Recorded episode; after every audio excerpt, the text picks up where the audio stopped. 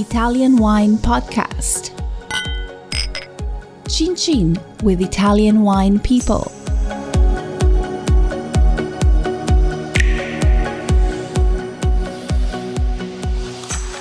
Hello, this is the Italian Wine Podcast with me, Monty Waldin. My guest today is Elena Pozzolini from Tenuta de, de Sette Cieli in the uh, Bolgheri area of Tuscany, correct? Yes, correct. Hi, Elena. So just tell us a little bit about the estate. Where is it? Because it seems to have vineyards in two different places and a little bit of the history of the estate. Yes, so the property has been uh, uh, by from a family from North Italy, from Como, from uh, Famiglia Ratti. Erika Ratti, she fall in love for this place, uh, which is uh, on the top of, of a hill in front of the historical vineyard Sassicaia. So is uh, located in Monteverdi Marittimo because uh, the administrative boundary is, is uh, uh Monteverdi and not uh, Bolgheri, but uh, we are very close to Bolgheri. So, as I told you before, very close to the Stark Vineyard Sassicaia. So, the property born up there at 400 meters in a very rocky soil. But because it was tough to, to make people understand our place, we decided to buy a property in Bolgheri. So from uh, 2018, uh, we bought uh, this property on the bottom of the hill where Sette is located. So different condition, different soil, different altitude, but still um, very interesting um, place to growth vines. What are differences between the, the two areas that you have? So, um, just to give you an idea, so Bolgheri, as you know, is a, a very small dock, DOC, and uh, is almost uh, 1,200 hectares, and is the only area where you uh, find uh, uh, Bordeaux varietals. And um, the kind of soil that you can find in this uh, area, obviously, I'm talking very generic because every single vineyard has its own variability but uh, from a Bolgherese street, which is uh, the main street uh, where all the famous mm, winery are located, like Ornellaia, for example, below the street, going closer to the ocean, you find more sandy soil. From that street until the bottom of the hill, where we have the property that we bought, is a mix between sand and clay and some limestone. And on the top of the hill, like a Cieli, is a very high percentage of uh, uh, clay and lots, lots of stone. Just to give you an idea, the historic vineyard Sassicaia is at uh, 380 meters and uh, has been called Sassicaia while uh, uh, because uh, while they were preparing uh, the vineyard, they found uh, a Sassicaia. Sasso means stones, so they found so many stones. That's the same profile that we have in Sette Cieli. So first of all, the difference is the kind of soil, then the altitude, okay, because. The uh, the altitude, uh, the elevation, uh, fantastic temperature change between night and day. So the time of ripeness, uh, even if the, we are talking about the same varietals, uh, up to the hill is slower. And uh, that's uh, preserve aromas and preserve acidity. And you face uh, with the final uh, finding of the of the skin usually very late when the time when the the, the, the weather is cooler, and um, and plus the presence of the sea obviously helps having a constant breeze we are mm, in Sette Cieli up to the hill. Uh, we we are mm, at uh, almost ten kilometers, and. Um, and so you can feel the breeze constantly and it helps a lot especially because we are organic so helps a lot to get dry uh, leaves and grapes so how long does your harvest normally take from start to finish then so we start uh, down in bolgheri uh, with merlot usually um, beginning of uh, september and uh, we finish up with the Cabernet Sauvignon, uh, sometimes Cabernet Franc, uh, mid October. You've worked abroad a lot, um, like notably in Argentina, in California. You're very, very well traveled. What did you learn on your travels that has helped you um, change things at uh, Sette Cieli? To be honest, uh, what I learned first of all is a, a different approach to face the winemaking because I found the new world more open minded uh, and uh, characterized by experimentation. I remember when I was uh, after university, when uh, before I left. I did some experience in Tuscany, and it was very common and usual to find a, a, repeatable way to work. They used to say, "Yeah, we always worked like this, and everything was good, so why I have to change?" You know. And so I learned from my experience around the world a different attitude. Uh, obviously, uh, every single experience taught me something. But right now, the seasons are so inconstant that it's hard uh, to apply what you learned the year before because uh, it can happen that uh, from a vintage to another, uh, your way to work can be completely the opposite. Just to give you an example, 2000 vintage 2014 and 2015 is seems to be in two worlds completely different. 14 and 15, why were they so different in a couple of words? Yeah, in a couple of words. 2014 was a, very cold uh, season and lots, lots, lots of rain. In July, just to give you an idea, every two days was raining. 2015, it was uh, very hot. So in August, even up to the hill, we reach 40 degrees Celsius, which is uh, unusual and amazing. And what was worst was the um, average temperature was uh, always around 32 for 15 days uh, was like this in August. So it was uh, very, very hot. And from 2015 on, I can say that every season are getting hotter, hotter, hotter. 2017 was completely dry, hot but dry, lots of dry. So every year is a new story. What do you do with your your vineyard teams? What have you changed in the vineyard because of climate change? Uh, for example, uh, pruning or sovesci cover crops. Yeah, so what we do is tough because you never know what you are going uh, to have. You know, like uh, it's a very unpredictable sometimes because uh, you don't know how could be the, the, the season. But for sure, what we are uh, doing right now is uh, we don't remove leaves as we used to do. And if we have to do something like this, we do with a very uh, big crew uh, because timing is the magic word to, to do quality sometimes, you know, timing and the sensibility to do the right things in the right moment. So regarding Sovesso, we try to, so we don't work with recipe okay? And it's it's impossible to work with recipe. So what for us makes the difference is is to give to the vines and to the single parcel what they need. You see sometimes uh, stupid but it's not it's not like this. It's not you can watching the vines you can see what they need. So what we do right now is uh, even for uh, uh, or special for manure for um, feeding for everything. So we try to give uh, we try to to give them what they need and day by day we decided how is the season. We try to give what uh, they need and what is the best uh, things to do in the right moment. Do you sow things like um, cereals like uh, orzo barley or clovers trifoglio uh, things like that for cover crops? Yeah for cover crops we use um, senape, quadrifoglio, uh, trifoglio incarnato. So it's a mix of seeds. For example, for Malbec, we have Malbec. And Malbec, um, I used to work in Argentina, so I was um, expecting a different Malbec. Uh, we have a condition completely different, and the Malbec in our area suffer the humidity and the rains, and the skin shows very thin. So we planted barley because barley goes in competition, suck water goes in competition with the vines. So we try to find a naturally way to obtain the best result. Sometimes it works, sometimes it doesn't work, but not because, because there are many factors that you can control everything, obviously. But our goal, obviously, is to reach this.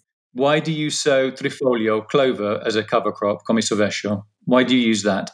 Well, we use that because uh, when he is important for the nitrogen and for the uh, to fix nitrogen uh, during some phase of uh, growing of the vines. So it depends. Uh, it depends. Uh, even sometimes how much we produce from the, the vines, and we try to give them what they used to absorb a nutrient the year before. Okay, so every year can be different, and uh, it's it's the part uh, funny and interesting of this job because you never do the same things. You know, you you try to adapt a different condition. I mean, in terms of cover crops, uh, this will be the last one on cover crops, but it's a very important thing, particularly where you are.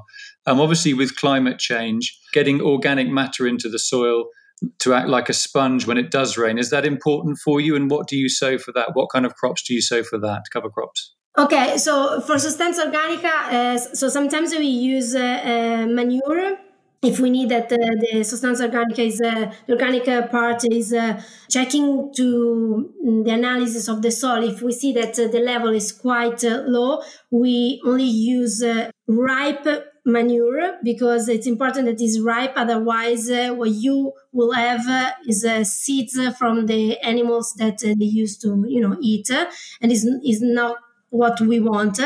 So we usually uh, take a very ripe manure, and but we don't do every year because sometimes it can be a problem because we force too much the, the production and the vigorousness of the vines and we don't want this.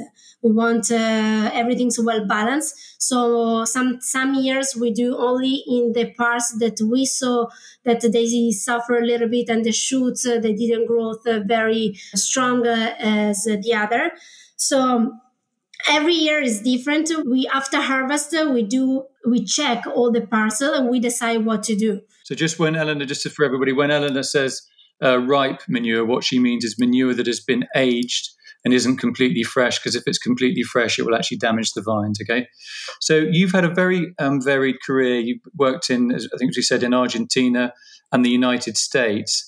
Um, what did you learn from those experiences that um, have helped you um, when you came back to Tuscany? Yeah, so uh, obviously, um, when I was in Argentina, I did two harvests there, and one in Australia and two in uh, California. So the climate uh, was completely different respect to here. Argentina is a desert, so if you don't irrigate, uh, uh, you need the water, you know, to have life uh, because sometimes it's tough to to grow the vineyard at that condition.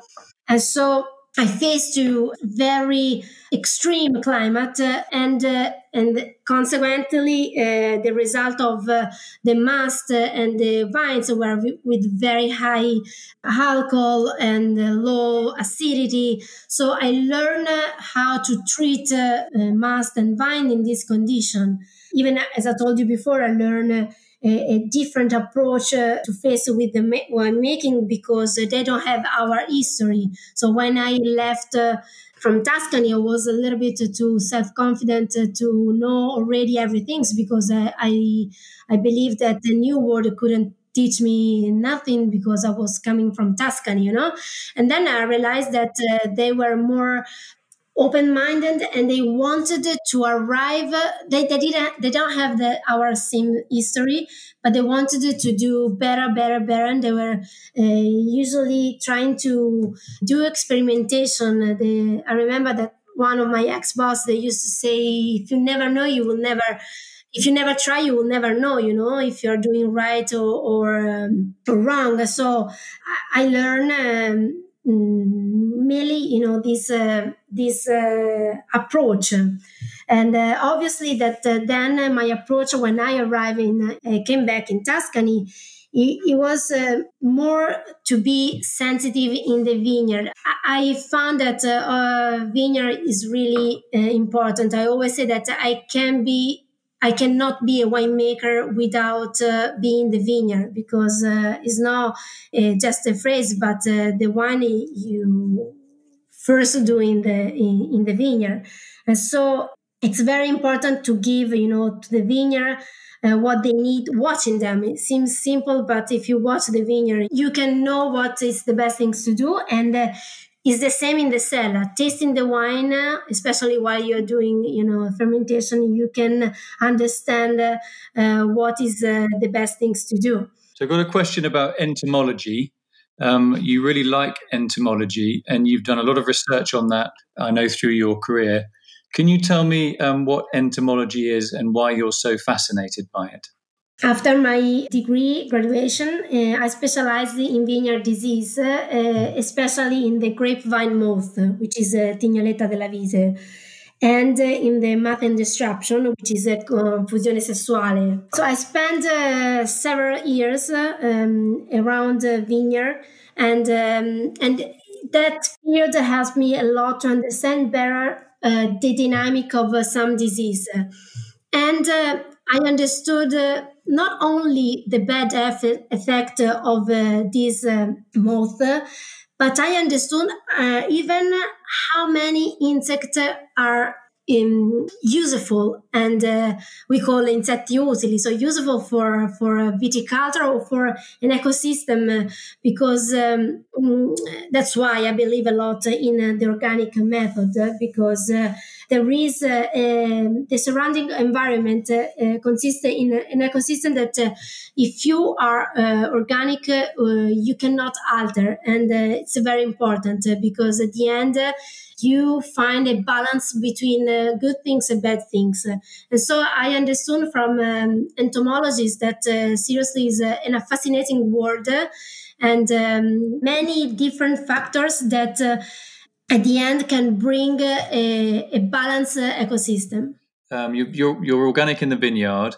Um, how about the winemaking? How easy is it to make wines in the Bolgheri area. We think of it as a hot area with oaky wines. What's your approach? So my my approach uh, to for my for winemaking is uh, I define uh, very simple because. Uh, there are no rules and there are no recipe. Mm, I can start uh, with um, before the harvest time. I usually fight with my colleague because they always uh, be around content of sugar, level of sugar, acidity, pH, and I usually go through the tasting of the of the berries. It's something that I learned in uh, in Australia, and it was funny because um, uh, I learned that. Uh, tasting a berries, uh, you really can understand how could be your wine. Obviously, when you taste a glass of wine, you have the alcohol, the acidity, you have uh, the tannins. Uh, but if you taste a twin, uh, you twin a, a, a, berry, you don't have the alcohol, but you have the water, the sugar, the tannin, uh, twin, uh, the the skin, the acidity, and so you can understand and feel the the, the balance. So I started with this approach.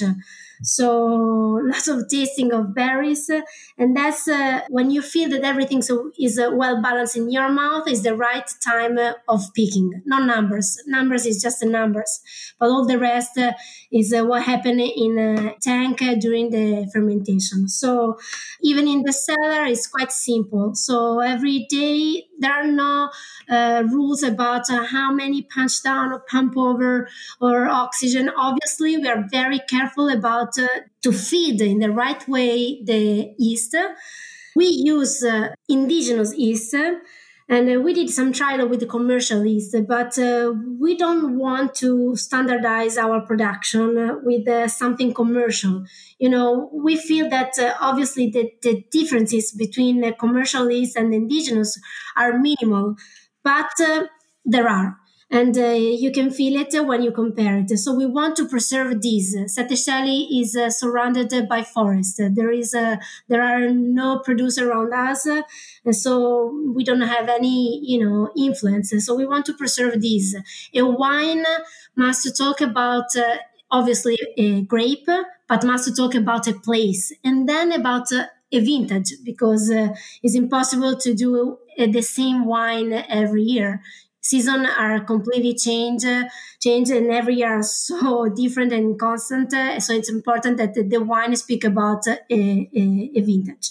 So the, the, the, other reason that we don't work to work with the commercial yeast is because uh, most of all the times the commercial yeast uh, makes the fermentation the, cinet, the cinetic very fast and uh, we don't want to make us shorter the time of uh, maturation. We are making a, red wine, red wine. So it's a very important extraction, especially in the first phase, because uh, we don't have the alcohol at the beginning, and alcohol can be a strong uh, and uh, sometimes too strong extractor. So we want to control the extraction and then everything is just tasting so have a, the sensibility to to do the right thing in the right moment.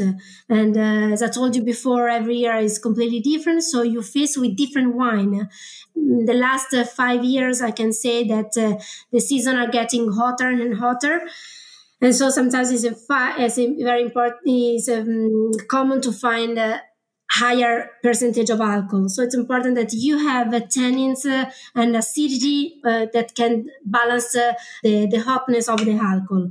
We are lucky because uh, the location and the kind of soil and the climate, the microclimate that we have in Sette Cieli helps a lot, uh, especially to preserve the acidity and the aromas. So the presence of the sea because we are uh, 10 kilometers away from the sea helps to have a, a constant breeze and uh, the elevation creates a fantastic temperature change uh, between night and day. And that's uh, good for for to don't lose the acidity. Acidity means uh, that when the young, the wines are young, they're very close and tight. In fact, uh, we release the wines uh, later, respect all the other winery of the area. But then, you know, acidity gives life to the wine, and so we want this from our wine we want the elegance we want the freshness. So i'm not saying that uh, our place is uh, better than the others. I'm just uh, talking about a specific place. And uh, i'm fascinated about this. I'm fascinated when the wine uh, you can uh, recognize and you can feel where it come from. If you um, anybody wants to look at the estate's website um, there's some fantastic photography there that really gives you an idea of how sort of isolated this particular uh, estate is. Um, really, really good photography and a very good website. So, just let's talk about the individual wines, your red wine. So, tell us about Yantra. Uh, what is that made from? So, Yantra is a, a wine a blend of Cabernet Sauvignon and Merlot, 60 40. And I don't like to call uh, entry level wine because we don't treat as entry level wine. So there is no specific vineyard for Yantra. So the, the Merlot and the Cabernet that we like less goes in Yantra, but uh, we don't produce one grape more respect the other. So we treat all the vineyard at the same level, same high, same um, quality, and then it's just a choice. What we like less goes in Yantra, what we like more goes in Indaco and um, because uh, um, we parcel a lot. Uh, even uh, every single terraces that you can see from the website uh, we parcel uh, uh, seaside middle part bush side just because tasting the berry you can feel the differences. And so we put yantra in old barrel just to keep separately this parcel. Then we have a Noi Quattro which is not anymore on the top of the hill, but is inside the Bolgheri DOC and uh, is a blend of uh, four varieties uh, Cabernet Sauvignon, Merlot, Petit Verdot, and Cabernet Franc. Aged in barrels, um, French barrels, for almost 15 months, and the percentage of new oak can be from 40 to 50% maximum. Then we have Indaco. Indaco, again, we are on the top of the hill and is a blend uh, of Malbec, Cabernet Sauvignon, and Merlot. Usually one third, one third, one third. We do an aging of barrel in barrels for almost 18 months. I say almost because uh, sometimes it can be 18, sometimes 19, sometimes 15. Uh, so we taste and we decide when uh, remove uh, the wine from barrels. But we keep every every single parcel separately and then we blend it uh, before bottling. And Scipio, the last one but not the least one, is a Cabernet Franc 100%. So Cabernet Franc is a very sensitive uh, variety, so need, uh, especially in the final uh, part of the ripening, the climate not extremely hot and not extremely cold, and only in that condition we can get the perfect ripeness of the skin. Otherwise, what we extract is too green herbaceous aroma, which is not uh, typical Cabernet Franc, but you can feel it when it's a little bit unripe. So in the last year, we can make it every year, but uh, since uh, b- before 2013, it was tough to make it every year. So we usually make uh, only in the best vintages. Just to explain who, uh, if it's the Scipio that I'm thinking of that occurs in the Italian canto, the Italian national anthem, is that the same Scipio? Scipione l'Africano, yes. It was a, a famous Roman military general and uh, statesman who defeat Hannibal at the final battle of uh, the Second uh, Punic War. Yes, it's Scipione l'Africano. I'm impressed that you've got all that to memory. Ambrogio, uh, the owner, is it was a, a, fanatic of history, and that's why he decided to choose this name. Uh, his mother was already passed away, so he had to choose a name, and so in that period was studying battles, and so was uh, very fascinated about this uh, general Roman, and so that's why he called Scipio. Indaco, which is my favorite, is uh, Indaco means uh, blue indigo, and uh, probably from the website you can see, but uh, is the main color you can see from the property uh, during the sunset.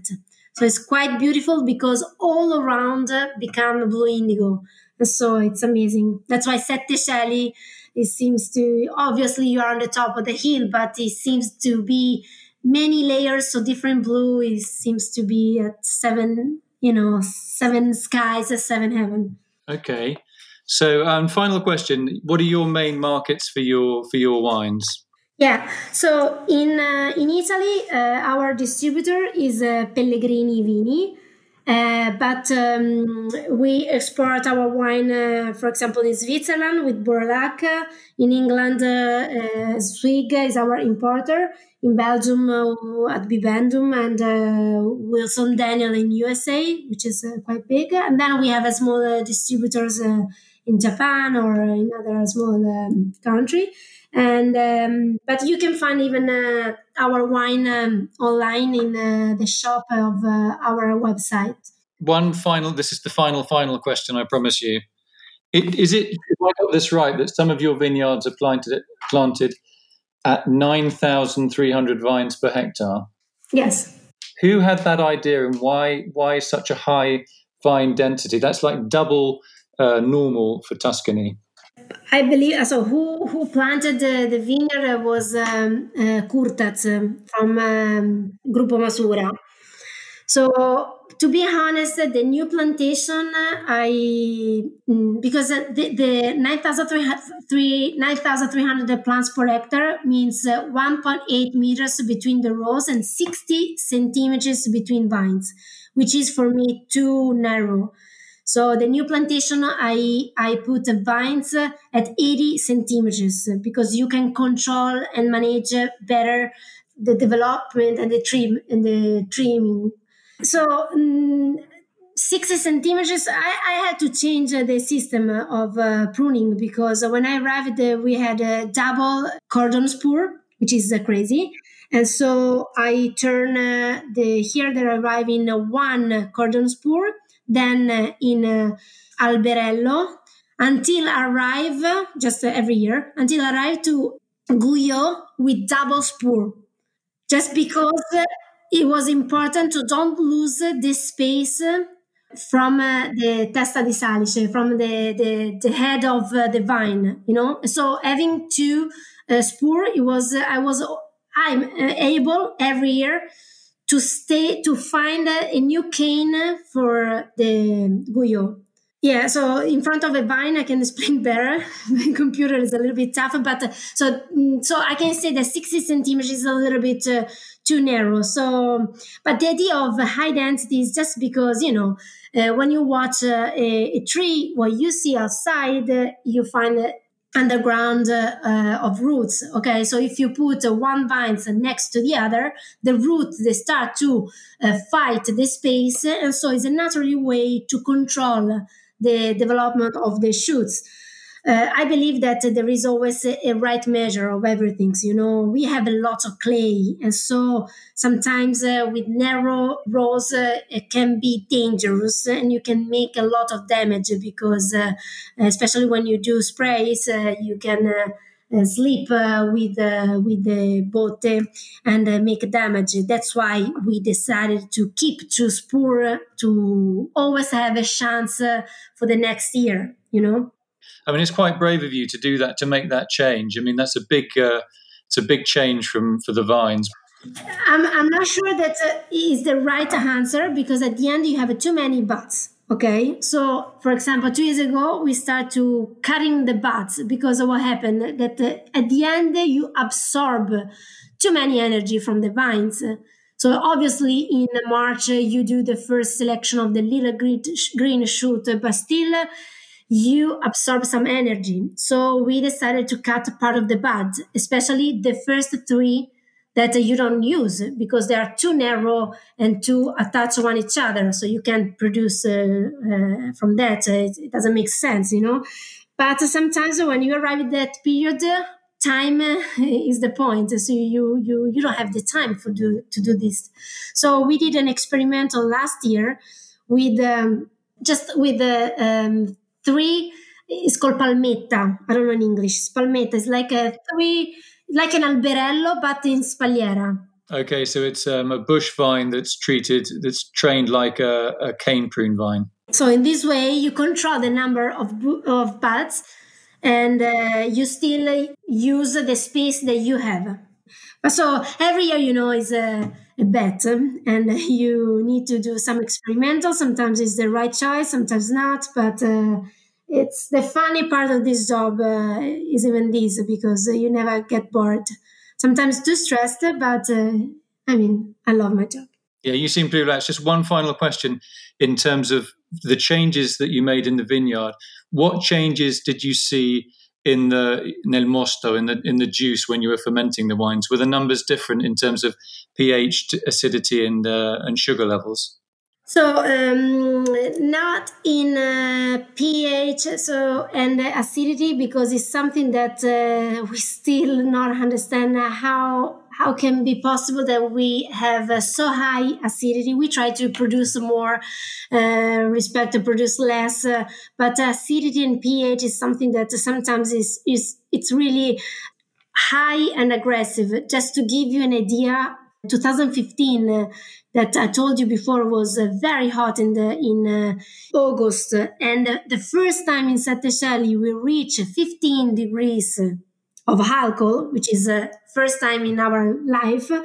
Even that, I was unable to understand the tannins during the, the final part of the fermentation due the high the, the, the level of high high acidity so the first time in my life that I had to count how many days uh, the, the mass was in maturation because it was impossible to feel tannins uh, for how strong was the acidity. So for acidity and pH is a different story, but uh, uh, changing the kind of uh, pruning uh, and so numbers of bud and cluster, obviously you have a, a different result in the kind of uh, uh, ripening and uh, especially in the tannins. So the the mm, you have a more fining tannins uh, and more. Uh, at the end, more elegant, you know, because uh, you don't have aggressive or green tannins. So this is the main difference that uh, I found. Uh, and obviously, when you can manage uh, in more space uh, and in a better way the, the shoots and the, all the